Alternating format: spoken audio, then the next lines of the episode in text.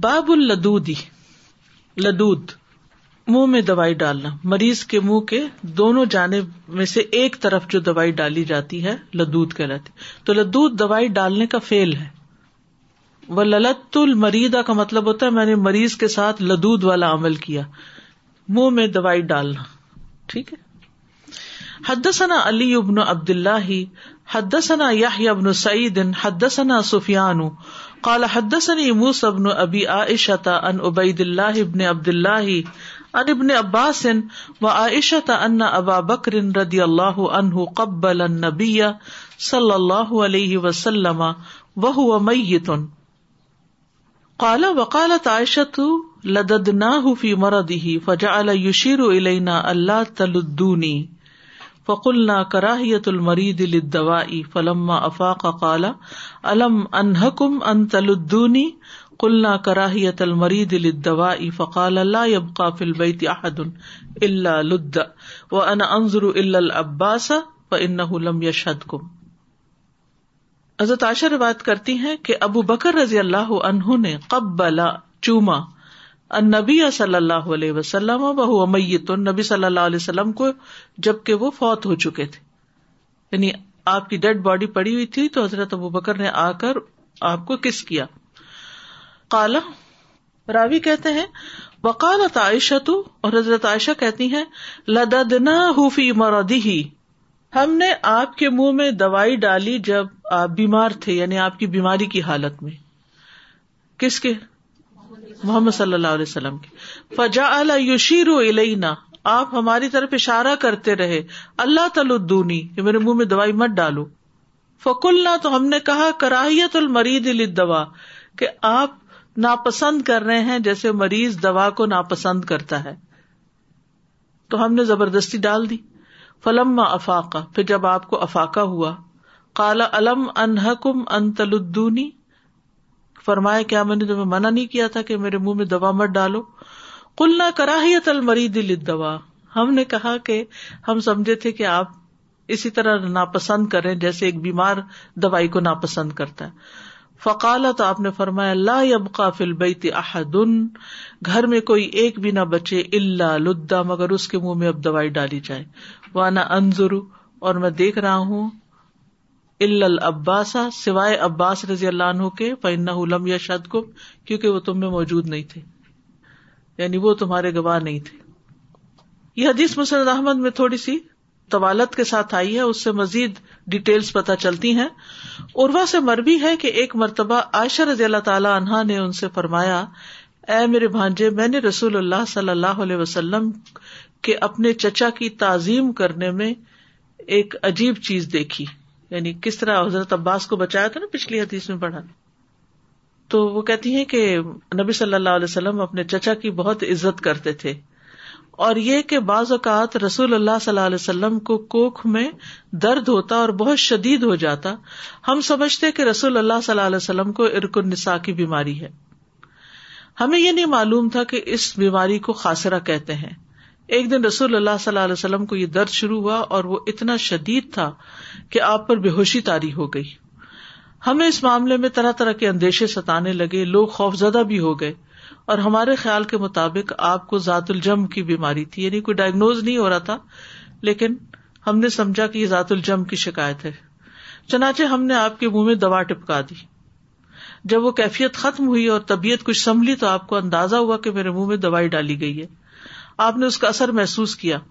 تو آپ نے فرمایا تمہارا خیال یہ ہے کہ اللہ نے مجھ پر اس بیماری کو مسلط کیا حالانکہ اللہ اسے مجھ پر کبھی بھی مسلط نہیں کرے گا یعنی جس بیماری کو تم سمجھ رہے ہو مجھے نہیں ہے اس ذات کی قسم جس کے ہاتھ میں میری جان ہے گھر میں میرے چچا کے علاوہ کوئی آدمی ایسا نہ رہے جس کے منہ میں دوا نہ ڈالی جائے چنانچہ میں نے دیکھا کہ ایک ایک مرد کے منہ میں دوا ڈالی گئی پھر حضرت عائشہ رضی اللہ تعالیٰ عنہ نے اس موقع پر گھر میں موجود افراد کی فضیلت کا ذکر کیا اور فرمایا جب تمام مردوں کے منہ میں دوا ڈالی جا چکی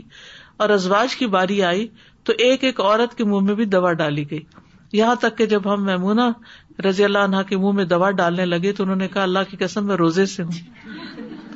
تم کیا سمجھتی ہو کہ ہم تمہیں چھوڑ دیں گے پھر رسول اللہ صلی اللہ علیہ وسلم نے انہیں قسم دلائی اور ہم نے ان کے منہ میں بھی دوا ڈال دی جبکہ اے میرے بھانجے اللہ کی قسم یقیناً بروزے سے تھی تو بہرحال اپنے چچا کے علاوہ سب کو آپ نے دوا دلا سکھانا مقصود تھا کہ مریض کے ساتھ سختی نہیں کرتے جبر نہیں کرتے زبردستی نہیں کرتے آپ کی یہ بیماری جو تھی اسی میں آپ فوت بھی ہوئے تھے اور آپ اشارے سے کہہ رہے تھے کہ میرے منہ میں دوا نہ ڈالو یعنی نبی صلی اللہ علیہ وسلم کو ان کی رضامندی کے بغیر دوا پلائی جا رہی تھی تو اس لیے پھر آپ نے بدلے میں سب کو دوا پلوائی اور عباس رضی اللہ عنہ کو دوائی نہ پلائی گئی آپ صلی اللہ علیہ وسلم نے کیوں اتنی سختی سے روکا تھا کیونکہ یہ علاج آپ کی بیماری کے لیے مناسب نہیں تھا لوگ سمجھ رہے تھے کہ آپ کو نمونیا ہو گیا حالانکہ آپ کو نمونیا نہیں تھا اس حدیث سے کچھ فوائد حاصل ہوتے ہیں ایک تو یہ کہ نبی صلی اللہ علیہ وسلم اگر اشارے سے بھی کسی چیز کو منع کرے تو اسے رک جانا چاہیے آپ نے سب کو اشارے سے منع کیا تھا کہ یہ نہ کرو زبان سے نہیں روکا تھا ٹھیک ہے اور جب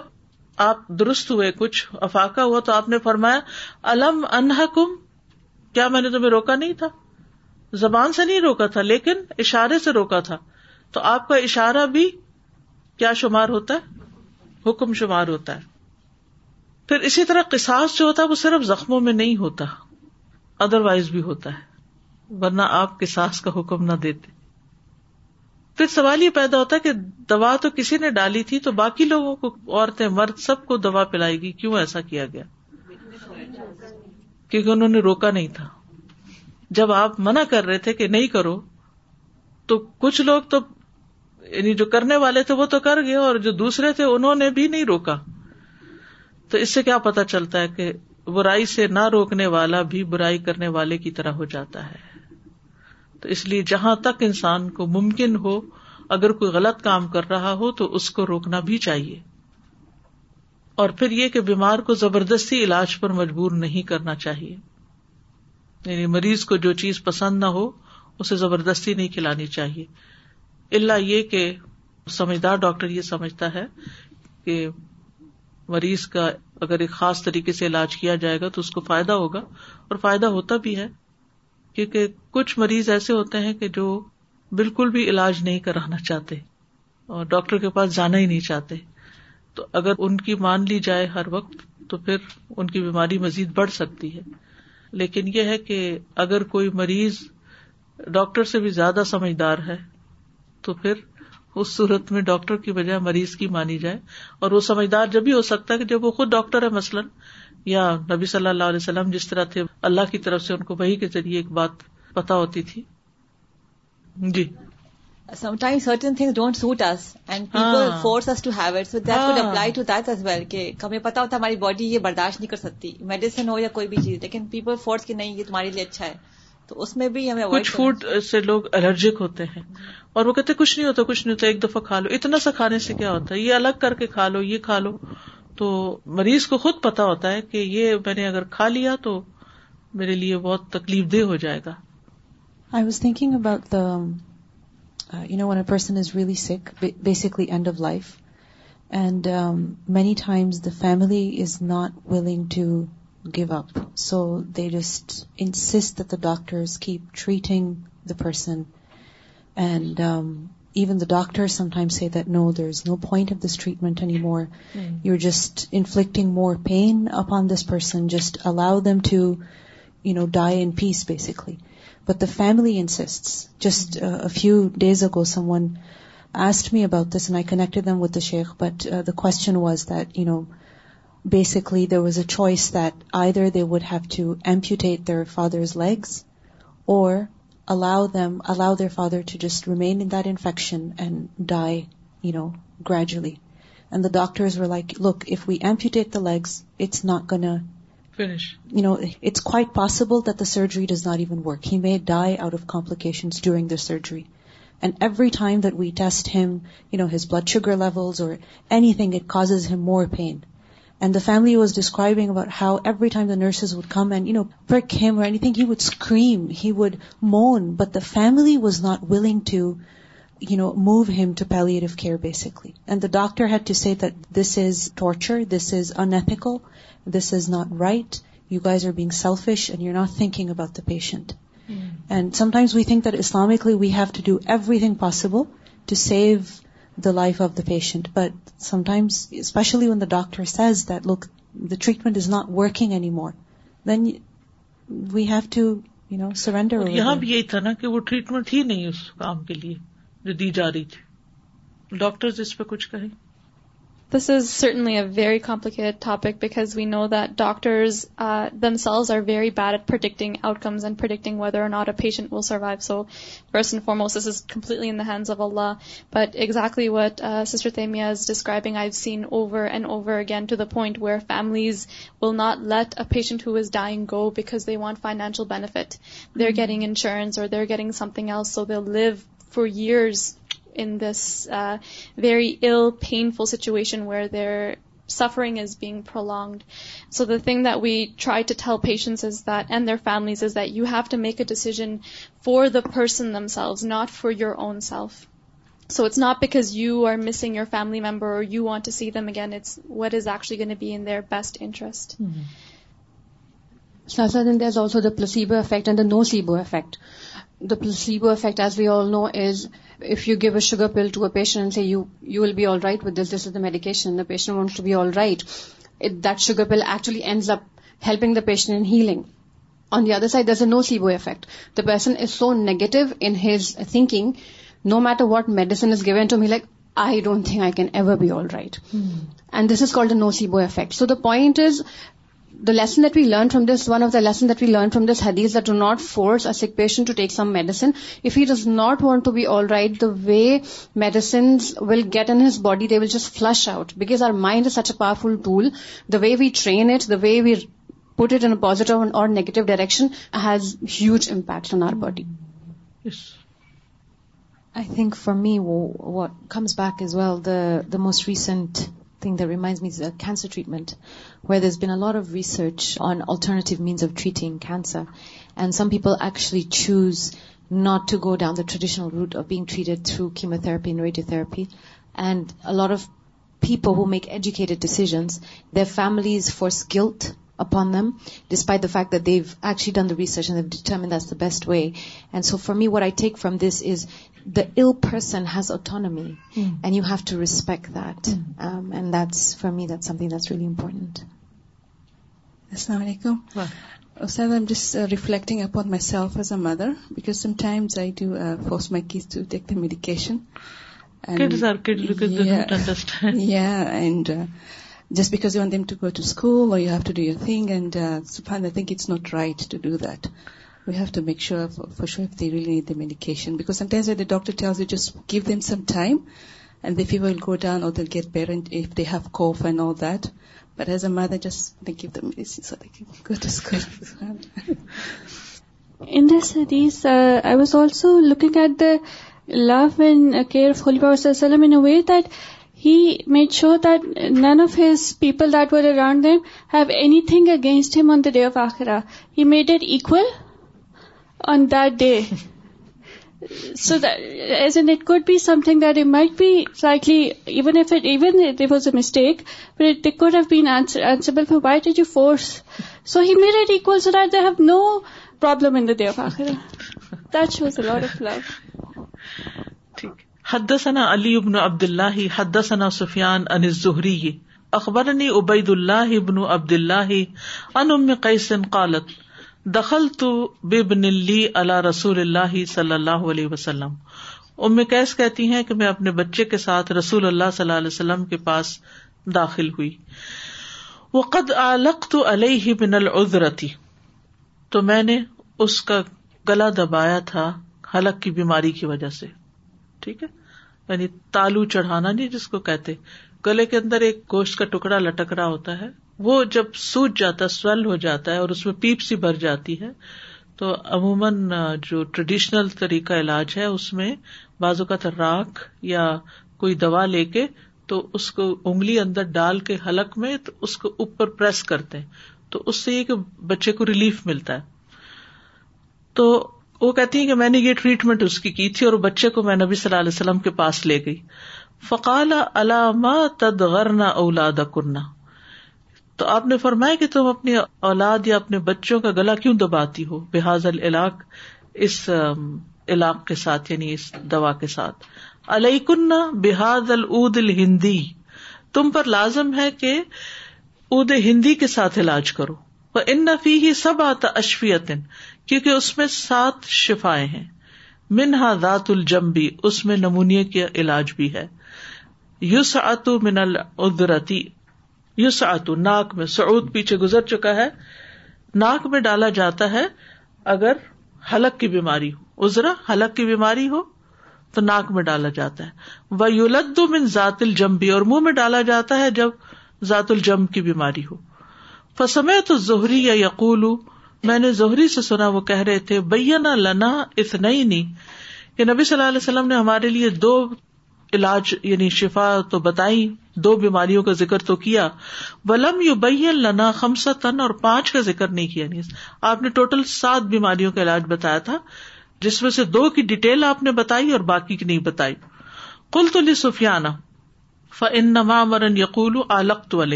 معمر کی روایت میں آلک تو ہی تھا ٹھیک ہے کالا لم یا انہوں نے یاد نہیں رکھا بے شک انہوں نے کہا آلک تو ان حفظ تو ہوں من فی ظہری میں نے زہری کے منہ سے یہ بات یاد کی ہے وصف سفیان الغلام یوہن کو بل اسبا اور سفیان نے بچے کے بارے میں بات کی کہ اس کو تحنیک کی جاتی ہے انگلی کے ساتھ یعنی وہ جو کھجور چبا کے تو انگلی کے ساتھ چٹائی جاتی وہ ادخلا سفیان کی انما یعنی رف آنا کی بے اس ہی اور ادخلا سفیان سفیان نے اس تحنیک کو بیان کیا اور اس طرح کر کے دکھایا یعنی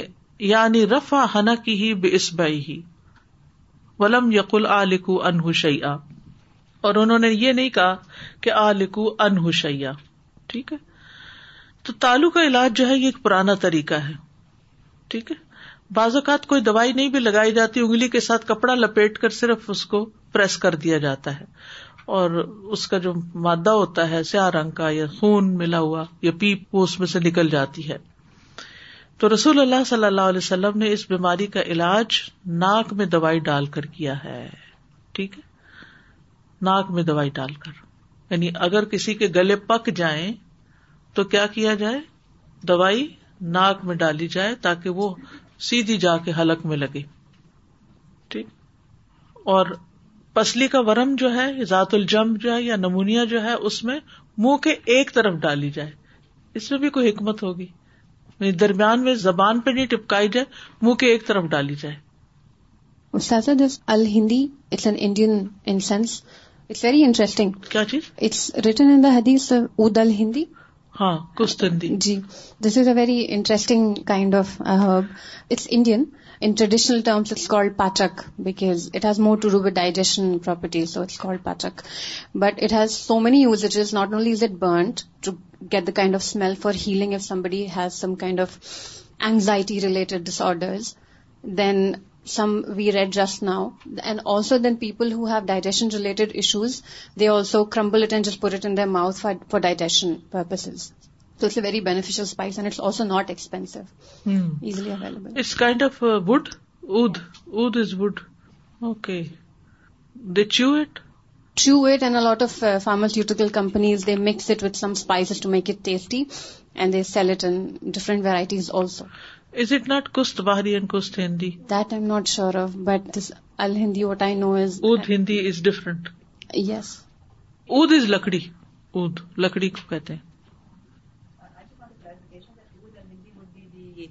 burning of the wood and then taking the smoke in اور just and from the nose in throat I think پانی میں ملا کے یا پھر آئل میں ملا کے اس کو ڈالنا ہوگا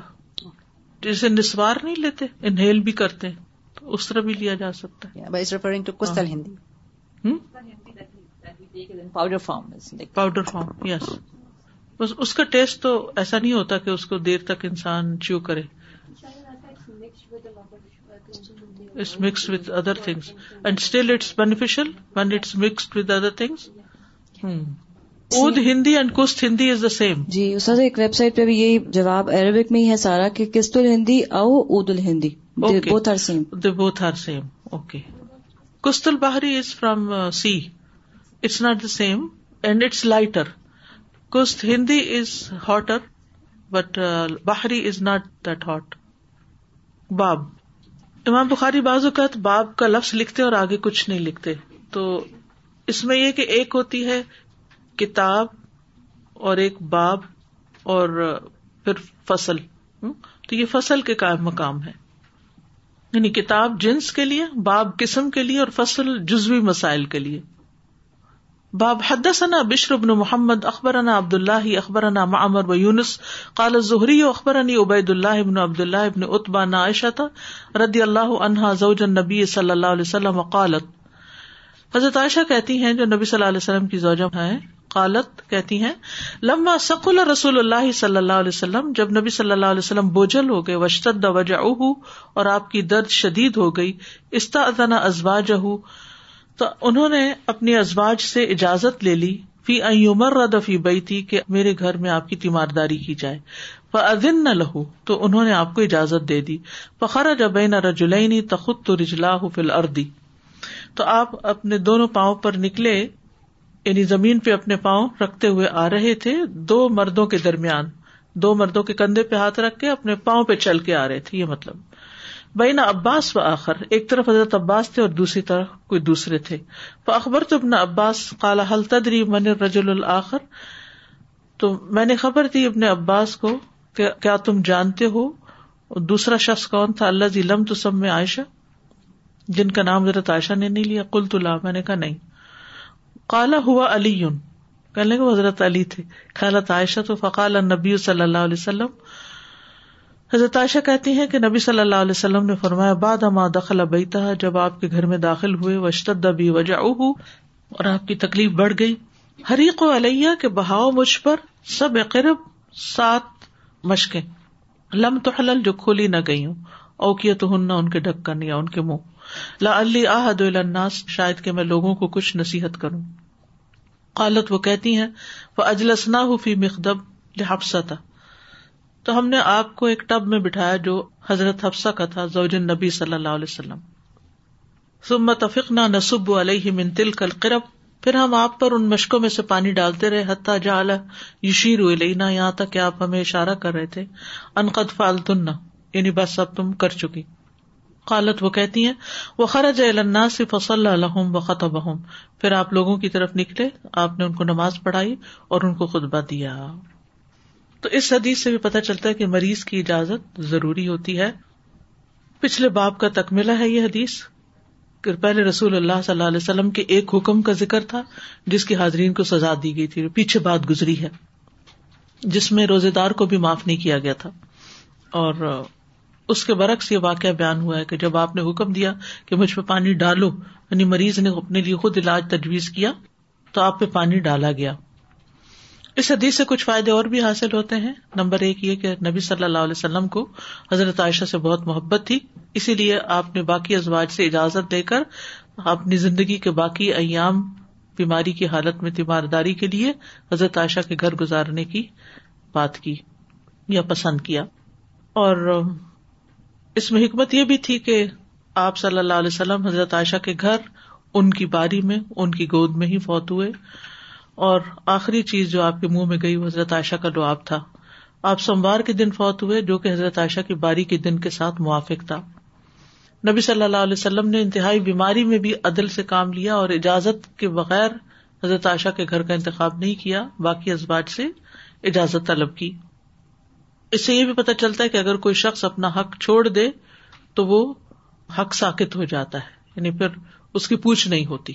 یعنی اگر کسی کا حق ہے دوسرے پر اور وہ کہے کہ حق معاف کرتا ہوں تو پھر اس کے بارے میں معاوضہ نہیں ہوگا اس سے لیکن اللہ کے حق کے بارے میں یہ نہیں کیا جا سکتا کہ انسان کہے کہ میں نماز نہیں پڑھتا یا عبادت کا فریضہ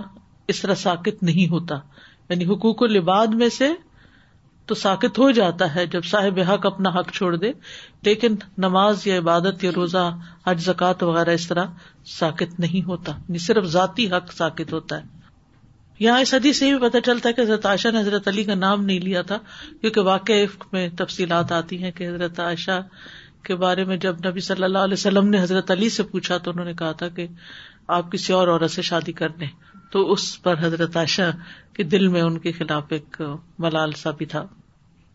پھر یہ بھی پتہ چل رہا ہے اس حدیث سے کہ بخار کا علاج ٹھنڈے پانی سے کرنا چاہیے ٹھیک ہے پانی سے بخار کا علاج کیا جاتا رسول اللہ صلی اللہ علیہ وسلم نے فرمایا بخار جہنم کی بھاپ سے ہے لہٰذا تم اسے پانی سے ٹھنڈا کر لیا کرو سات کے عدد کی بھی یہاں پتہ چلتی اہمیت یعنی سات کا عدد خاص عدد ہے اسی لیے آپ نے فرمایا تھا مجھ پہ سات مشقوں کا پانی بہاؤ اور پھر آپ نے ان مشقوں کی بات کی کہ جن کے منہ نہیں کھولے گئے کیونکہ ان میں پانی زیادہ ہوگا بھری ہوئی ہوں گی اور پھر یہ کہ نبی صلی اللہ علیہ وسلم اپنے آخری ایام میں بھی ہرس رکھتے ہیں کہ لوگوں کو کوئی نصیحت کی بات بتا دیں اتنی شدید بیماری میں بھی تو ہم چھوٹی چھوٹی بات پر اپنی ذمہ داری چھوڑ بیٹھتے ہیں